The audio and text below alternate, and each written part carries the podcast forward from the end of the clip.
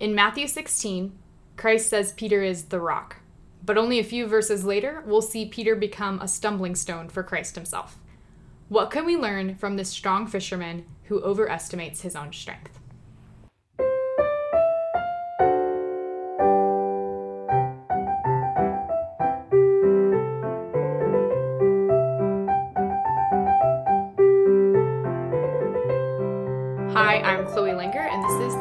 Podcast. I'm joined here today by Joe Heschmeyer, who's the author of Shameless Popery, and he works for Holy Family School of Faith here in the Archdiocese of Kansas City, Kansas. So, welcome, Joe. Thanks for coming on. Thank you. So, we're in our Lenten series. Last week, we delved into Lent through the eyes of Judas, and we talked about how both Peter and Judas um, deny Christ. And we talked about the Judas half of the equation last week. This week, we're digging into the Peter half of the equation and looking at Lent through the eyes of Peter. Yeah, this is a special podcast for me because Peter is my confirmation saint and not without cause. He's someone who is near and dear to my heart, and I identify, especially I think, with many of his weaknesses. So, what are we wanting listeners to take away from today's podcast episode? Well, there are three things. The first one is Peter has his own idea of what Christ's reign should look like. So, practically, this means realizing that we're created in the image of God, not the other way around. So, we're going to look at how to overcome the trap of co opting Jesus into our mission and putting him into a personalized box of what we think Jesus should look like.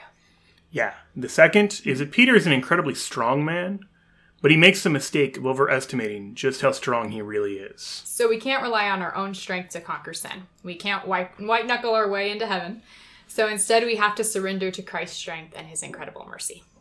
Exactly. And the third is that Jesus loves Peter despite his messiness, in the midst of his messiness, you might mm-hmm. say, and that he names Peter as head of the church here on earth as the first pope. So, we'll be looking at what we really mean as Catholics when we talk about papal infallibility. Exactly. And in particularly in more of a Lenten context, you can say, you know, mm-hmm. looking at what it looks like for the first pope to stumble through Holy Week. Right. Part one Your own personal Jesus. your own personal Jesus. Someone to hear your prayers, someone who cares. Peter has his own idea of what Christ should look like. Can you tell us about how this plays out in his life leading up to the passion and death of our Lord? Yeah, so there's a great scene in Matthew 16. This is right after Jesus renames Simon to Peter, a name meaning rock, and says that he's the rock on which he's going to build his church. And we'll talk about this in part three. Right. But right after this, in Matthew 16, beginning with verse 21, it says that from that time, Jesus began to show his disciples that he must go to Jerusalem and suffer many things from the elders and chief priests and scribes and be killed and on the third day be raised. So remember the context here. Mm-hmm. Peter's just confessed Jesus as the Christ, the Son of the living God. And Jesus has just declared himself the Son of Man. And so now he's unpacking that for them. He's explaining what it is to be the Son of God, to be the Son of Man. These are very exalted sounding titles. And you might assume at first brush that these are titles that are immune from pain and suffering. But he shows immediately that that's not true. That the kind of God that he is, is a God who becomes man and suffers. And this doesn't line up with what Peter thinks the kind of God that he will be. Exactly. And remember, Peter's got to be feeling pretty good about himself. Yeah. Because he just got an answer right on a pop quiz. and so, you know, when you like, everything's going well and then you go one step too far? Yep. That's how it is for Peter. So he says, he takes Jesus aside to rebuke him. This, that's the incredible part. He, he's just going to like politely correct God. and he says, God forbid, Lord, this shall never happen to you. Like, hey, don't worry. You're totally wrong about the cross. And I totally know better than you do. Right, because the idea of Jesus' messiahship that he has mm-hmm. Is one that doesn't include the cross. Right. He has some real sense that Jesus is the Messiah. That's what it is to be the Christ. Mm-hmm. Christ is a Greek word for the Hebrew Messiah. Right. It means the anointed one. It's the Savior. Mm-hmm. And that doesn't look to Peter's understanding um, like a God who suffers. Mm-hmm. So there were three figures that were anointed in the Old Testament priests, prophets, and kings. And so he recognizes, in some sense, that Jesus is priest, prophet, and king. But it's a kingship without the cross. And Christ shows he's going to reign from the cross. So that's the first real sense we have Mm-hmm. that Jesus and Peter both agree that Christ is king, Right. but have really different understandings of what that kingship ought to look like. Yep. Yeah. And we're, I mean, we're all guilty of this, of guilty of co opting Jesus into our mission and then falling into the trap of creating God in our own image and not the other way around. Um, so, American novelist Anne Lamott, she has a quote where she writes, You can safely assume that you've created God in your own image when it turns out that God hates all the people that you do. So, how can we overcome the trap that Peter has fallen into in this instance? Yeah. You know, there's an Abraham Lincoln quote, just to pile on the quotations here. Uh, he's alleged to have said, Sir, my concern is not whether God is on our side in the Civil War. My concern is to be on God's side. And so, whenever we're trying to get God on our side of an issue, mm-hmm. we're in trouble. When we start to say, oh, God's a Republican or God's a Democrat or God's whatever, we have like, these are our categories. Mm-hmm. These are man made, and we're going to try to put God in this box. Yep.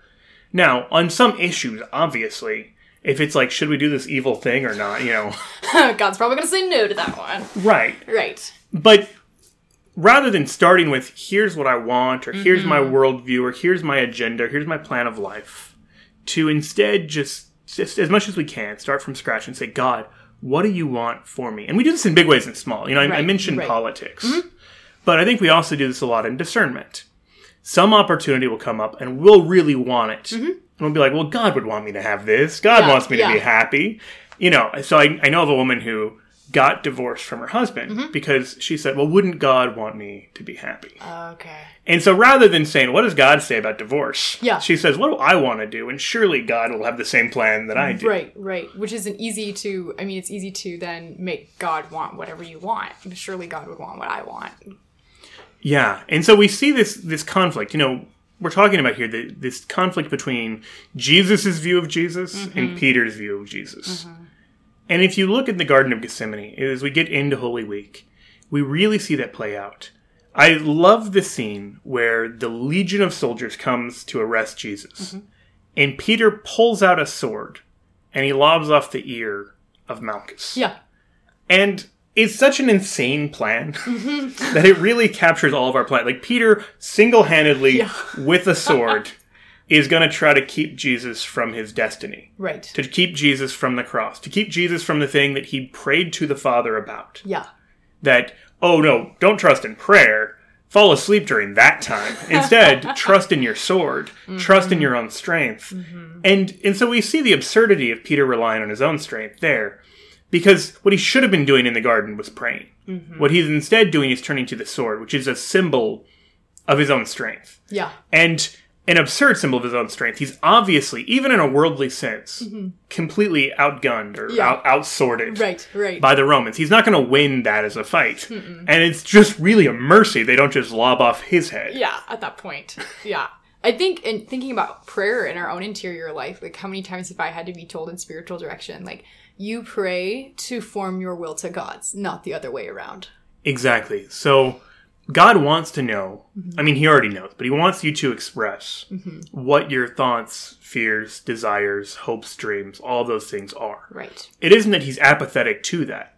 And oftentimes, I mean, let's be clear, the Holy Spirit really does frequently work through our desires. Mm-hmm. So it isn't that our desires are irrelevant. Right.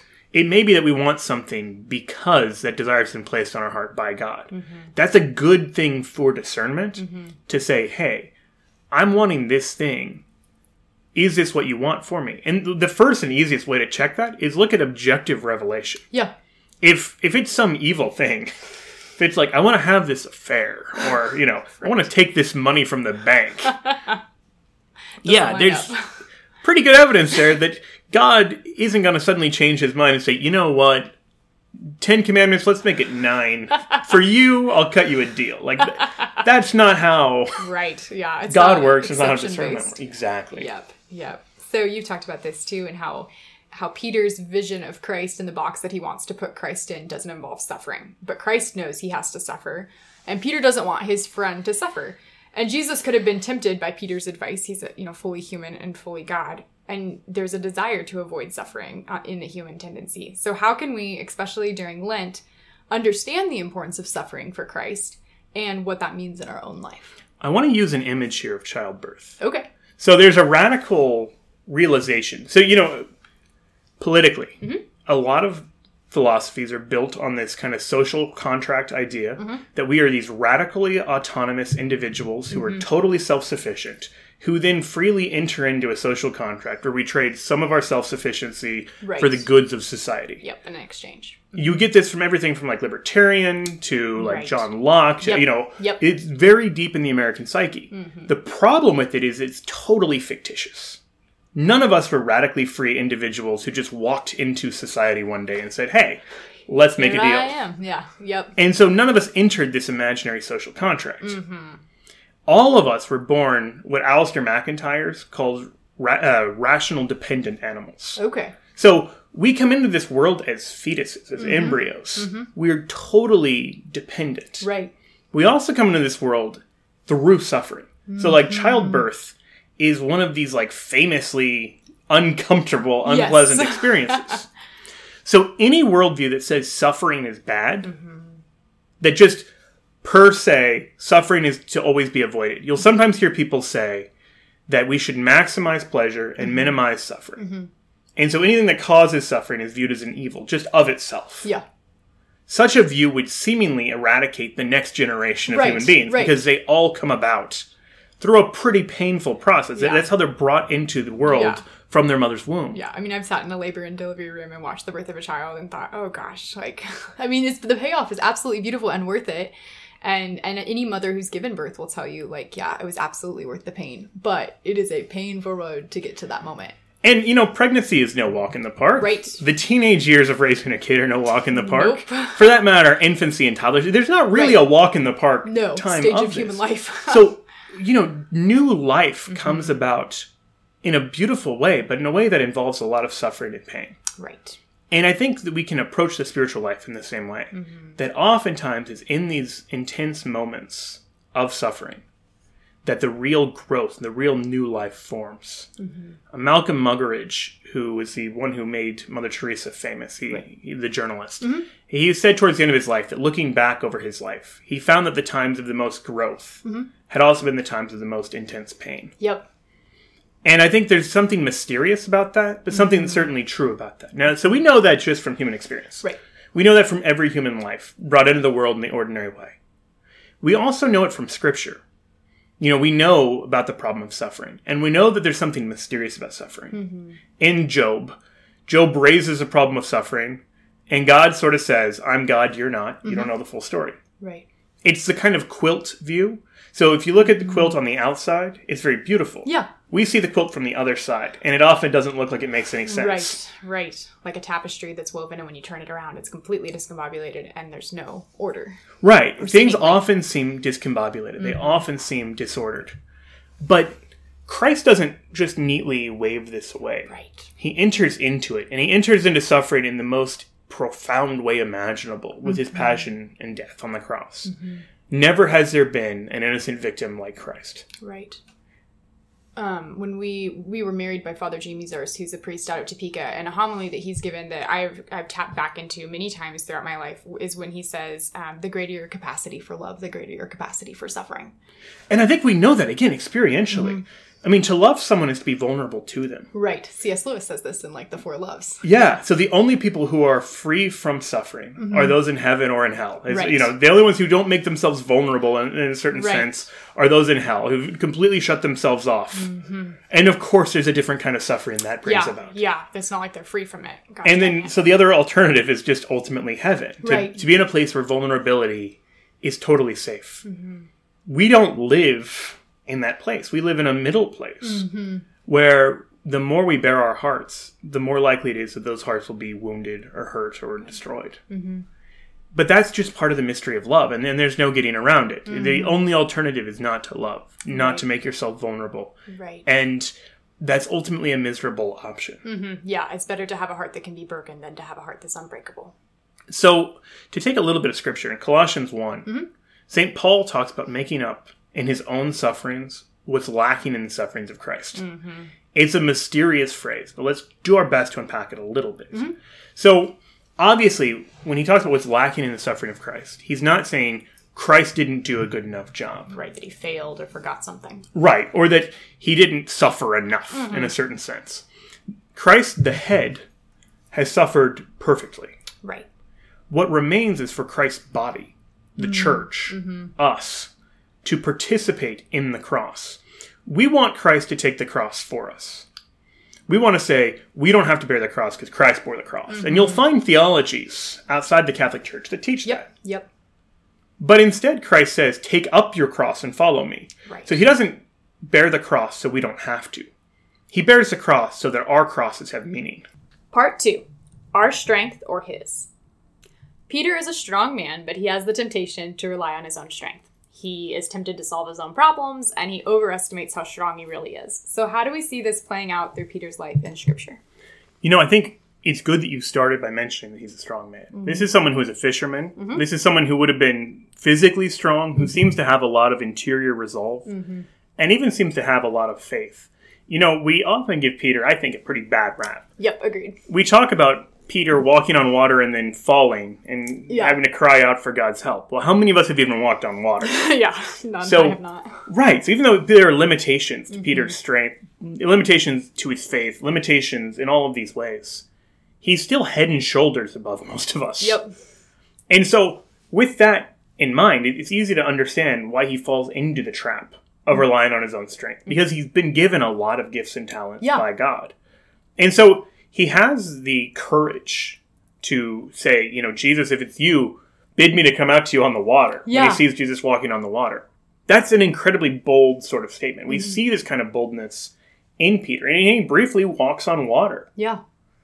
And so, Luke 22, I think we get one clear sense of how Peter maybe over relies on his own strength.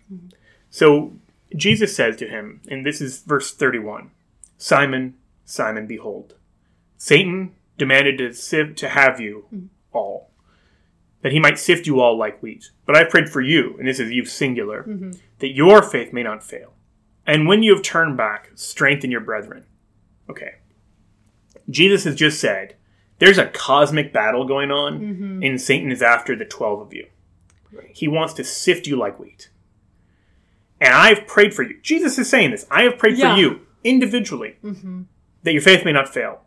And when you have turned back, strengthen your brethren. So he's giving him a special commission. We'll talk mm-hmm. about this more in the next part. Mm-hmm.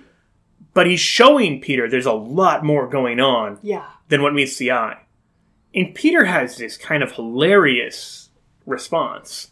He says, Lord, I am ready to go with you to prison and to death. He's just like, hey, don't worry about me. Like, you it. might think you need to pray for me, but I'm actually really tough. Which is such a gross overestimation of your own strength because, like, God is praying for you, dang it. Like, that's not small. right. I mean, like I said, I get it. I get where he'd just be like, hey, don't worry, I, I got this. I got this. He's he's this classic guy. Yep. And Jesus responds by saying, I tell you, Peter, the cock will not crow this day until you three times Mm. deny that you know me. So he gives him this kind of terrifying response of Yeah. like, no, you're gonna crack. Yep. And then Peter still, still is like, no, no, no, don't worry, I got it. and so it's only when he does, in fact, deny Jesus three times that I think he sees that he's not as tough as he thinks he is. Because, and again, you know, we mentioned in the last segment that he comes to the garden with a sword and thinks he's going to just fight off an entire legion of Roman soldiers. Yeah. Very confident in himself. Right. Yep. Uh, painfully overconfident, Yes. we might say. Yeah. And so, you know, he has the bravery, maybe overconfidence, that he does, in fact, follow Jesus to the high mm-hmm. priest's house. True. You know, we talk about, again, we talk about Peter denying Christ three times. Mm-hmm. The other 10 apostles, well, nine of the apostles weren't there mm-hmm. because they ran away. Yeah. He makes it a step, many steps further than a lot of them did. Right, nine run away. Judas has betrayed him, Right. which leaves two of them who actually make it to the high priest's house. And then one of them is put on the spot, Peter, Yeah. and he cracks. Yep. But he's put himself in a position where he's overestimated his own strength. Right. If we wanted to draw a lesson in the moral life, mm-hmm. we might talk about near occasions of sin. okay. One of the common ways people screw up mm-hmm. is overestimating their own strength, their Yeah. own ability to avoid temptation, avoid sin. Mm-hmm. You say, oh no, like even though I've had problems drinking too much in the past, I'll just go out for a few drinks and it won't be a problem. Right. Or yeah, I have a chronic problem struggling with pornography, but I'll be on the internet at 2 a.m. by myself. Mm-hmm. Yeah, and it'll be fine because I'm past that. right. better I'm, than that. I'm right stronger than now. that Right, now. I made it through things, and I won't fall again. Yeah. One of the really brilliant parts of the 12 steps Mm-hmm. is a recognition of your own weakness. Mm-hmm. And there's something that's very uh, abhorrent to our pride and in a lot of ways to our culture Yep. about saying, I'm too weak to do this on my own. Mm-hmm. But it's only when we have the ability to do that that we can really allow healing to happen and that we can really be strengthened by Christ. So, St. Paul in 2 Corinthians talks about how he was begging God three times to remove the thorn from his flesh. And Christ reveals that he's not going to do that Mm-hmm. because his grace is sufficient and his power is made perfect in weakness. Yes. So we see ourselves in Peter. I know I have seen myself in Peter, where, like you said, like listening to his story and laughing and being like, "Oh my gosh! Like how how far can you fall?" And then realizing that I've fallen just that far, if not farther. So how can we discern in our lives if we're depending on our own strength? Like, what are some red flags in the interior life that we're falling into that trap or starting to, to go that that way? Look especially to how frequently and how quickly you turn to prayer, I would say, in the face of temptation. Yep. So when you sin, it helps to dissect your sin not in a spirit of condemnation, mm-hmm. but just to analyze it a little bit to say, okay, how did I get into that situation where I fell into that sin, especially if it's a chronic sin? Right. What are the kind of triggers that led to it? What are sort of the bad ways that I tried to cope with it when it popped up? Mm-hmm. And in the face of that, what I think you'll frequently uncover is instead of turning to God, I turned to myself. I maybe resisted even praying because I was too guilty Right. to even pray, or Right. because it seemed like too small of a thing until it wasn't. Mm-hmm. Or because I was so carried away by my passions, by my anger, by my lust, by my whatever, Right. that by the time that it was, you know, even in your head to pray, you felt like you were too far gone. Right. Those are all signs of having turned to yourself rather than to Christ. Mm-hmm. yeah I, we use the the example of pornography before that's a really good one like it's it's easy to beat yourself up if you've fallen in that sin and and think like you know i don't know how i got here. You know i don't know. I just keep falling into this and i don't know how it's happening. Like there's a story to like there's a journey to the sin that you're committing. It's not just a you know oh gosh how did i get myself here kind of aspect of or like way of thinking of things. Right. So on the negative side, you have the reality that turning to yourself, mm-hmm. you're likely to fall. But another way we can talk about it is why does God allow these falls to happen? yeah good question And one of the major reasons seems to be that it's catechetical, that it mm. teaches us mm-hmm. not to rely on ourselves. right. So we can have sins of the flesh, or we can have sins of whatever kind, whether mm-hmm. whether it be pornography or overeating or drinking too much or you know There's you a name huge it. gamut of things that Right. go wrong. Any of these kind of sins, but especially sins with which there's sort of a shame attached, mm-hmm. can really be good catalysts for us to avoid even bigger sins like pride. yeah And so that doesn't mean those sins are good. But like there's a reason that Jesus lets Peter fall mm-hmm. three times. And Peter ends up seemingly uh, being a better apostle, a better pope, a better leader once he goes through this painful process of having relied on himself, sinned in a serious way, and learned from it that he can't just rely on himself. Mm-hmm. Mm-hmm. Had that never happened, maybe Peter would have gone his entire life with this crippling pride that would have impeded his ability right to lead well. Um, I'm reading the Ignatian Discernment of Spirits with my women's small group right now um, by Father Timothy Gallagher, and it digs into how it's really easy to fall into the trap of thinking like times of desolation are always bad. They're just dark parts of my life that aren't any good. But he spends a lot of time talking about how desolation and times of hard, hardship and darkness in our souls and our interior life are times to to bulk up and to resist temptation and to think, how did I get here? And to hold on to the hope of the mercy that is to come. So they're not like a waste of time, essentially. Exactly. And you know what? Like, if I can use a sports analogy, Yeah, please do. if you play a really tough team early in the season, Mm-hmm. you see the weaknesses that you have Yep. in a way that if you've been playing easy teams and getting easy victories the whole time, you may have some really serious problems with, you know, the way you're playing or the team chemistry or mm-hmm. whatever the case may be. Mm-hmm. But those weaknesses aren't really exposed until you're put on trial. Right. So the earlier that happens in some way, the better if you learn from it to say, oh, I'm weaker than I thought I was. Mm-hmm. I can't do this on my own. And then help me out, Coach Jesus, basically. Right. Show me the way. um, practically, how can we depend on Christ's strength and mercy when it comes to those moments in our life? One of the concrete ways is certainly confession. Mm-hmm. This is one of the tools that he gives us. Yep. Another is scripture, that we just turn back to his word and say, what, what has he said? Mm-hmm. Mm-hmm. And so we just sit and learn and listen. And then, of course, prayer.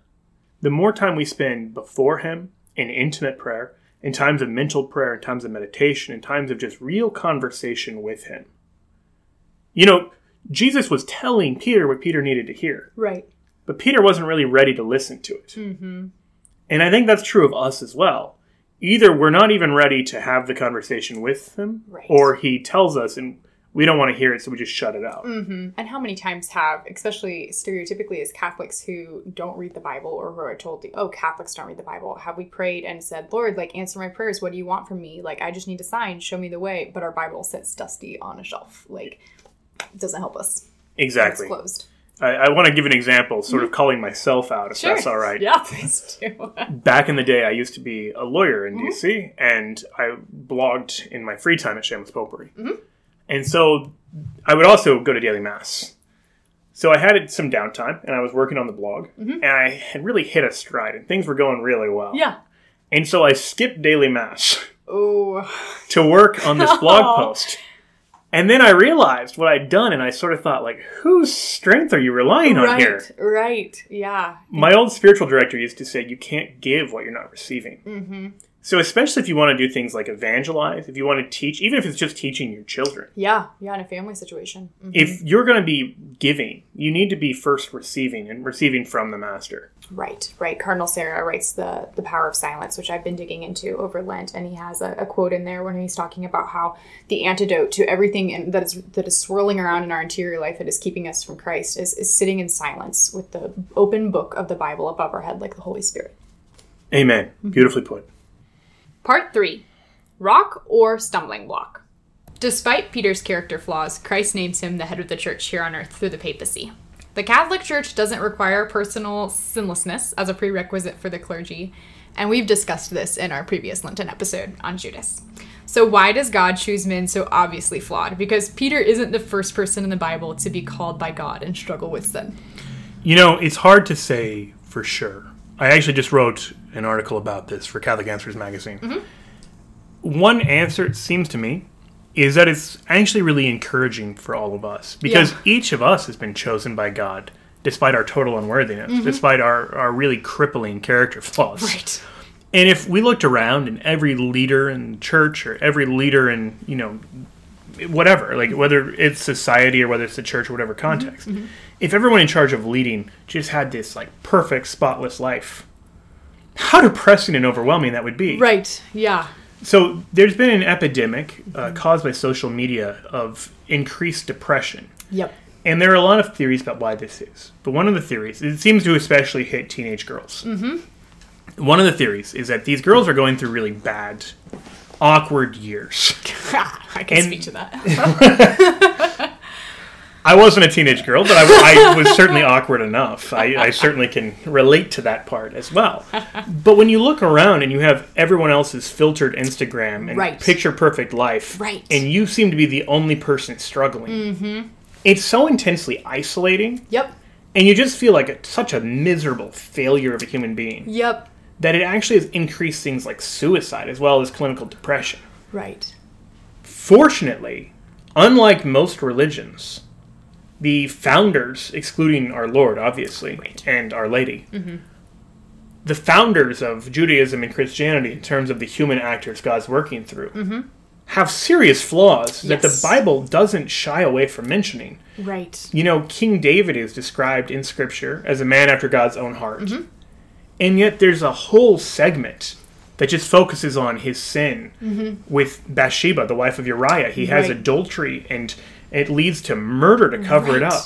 But even before that, if you read carefully the first verse of that chapter, mm-hmm. 2 Samuel 13, Yep. it says that at the time when kings are out on campaign, David has sent his officers into the field while he lounges around Yeah. gawking at ladies. Right.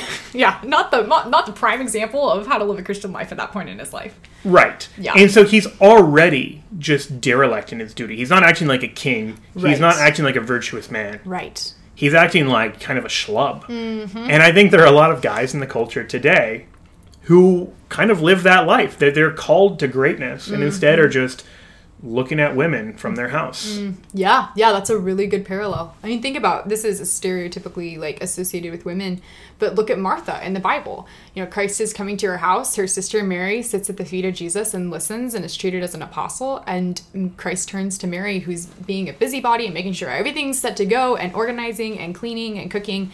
And he invites her into discipleship with him, and that doesn't necessarily involve busyness and cramming your schedule and being focused on everything on a to do list. So, yeah, Bible's full of sinners for sure. So it's easy to say, oh, here's someone who reminds me of me. Mm-hmm. Whoever it is in Scripture. If, if you're really paying attention to Scripture, you can find someone who reminds you of yourself, maybe not in a way you're proud of, Right. but can still say, oh, look, God still chose this person Mm-hmm. and wanted to make a great saint out of them. And so if they can be both devoted to the life of sanctity and struggle with this character flaw, with this sin, with whatever the case, then maybe he can make me a great saint too. Right. If he can work with them, what can he do with us?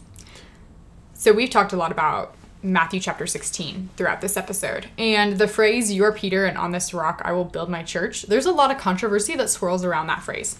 And we lose, again, we lose a lot in the English translation. So can you dig into the Greek meaning of the word rock and how that plays out in Peter's struggle to overestimate his own strength? Before we even dig into the Greek, Yeah. let's dig into the Aramaic. Okay, yes, even deeper.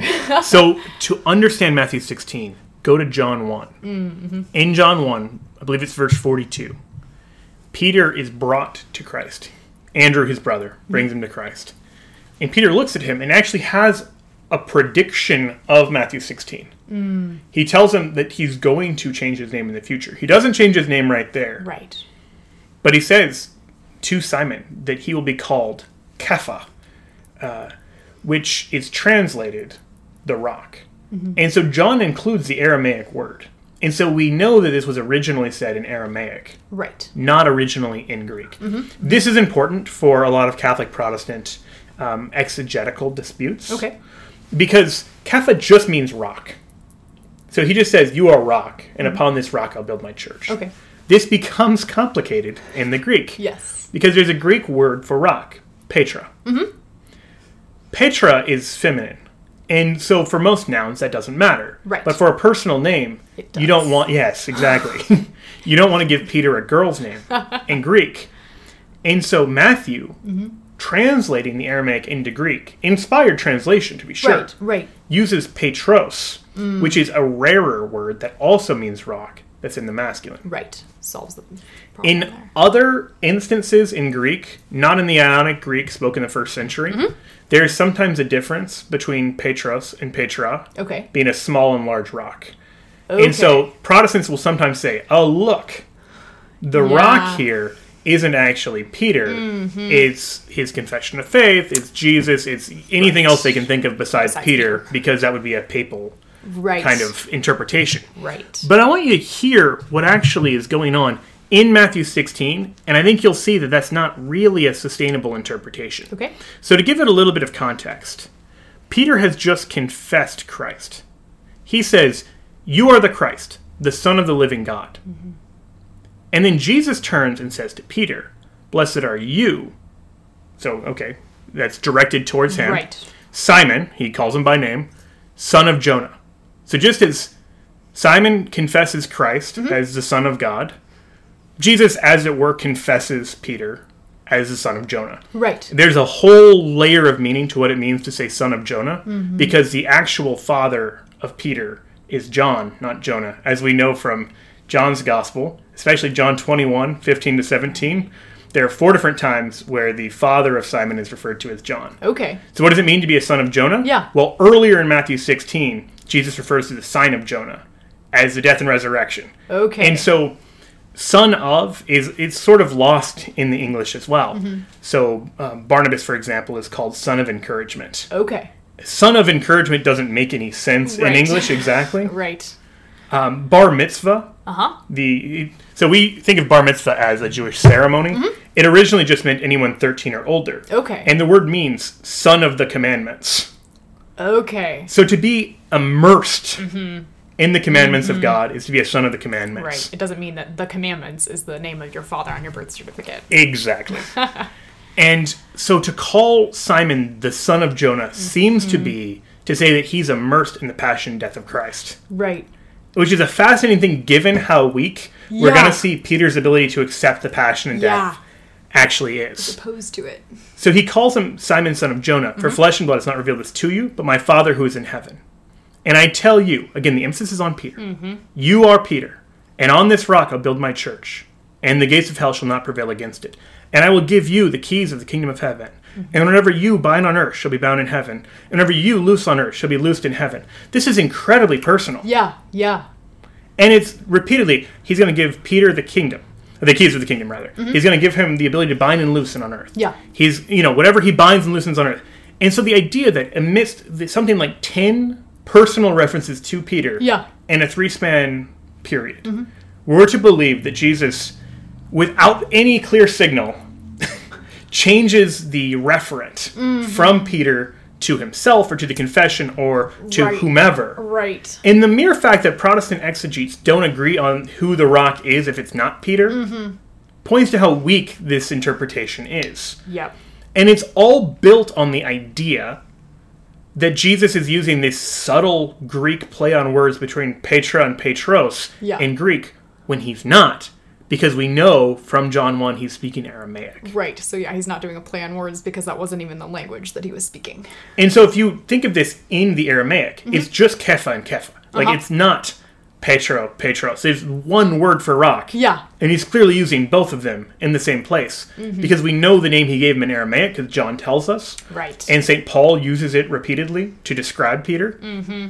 And we know that's the word for rock. right. So the whole Petros Petra thing is built on a faulty assumption. Yep.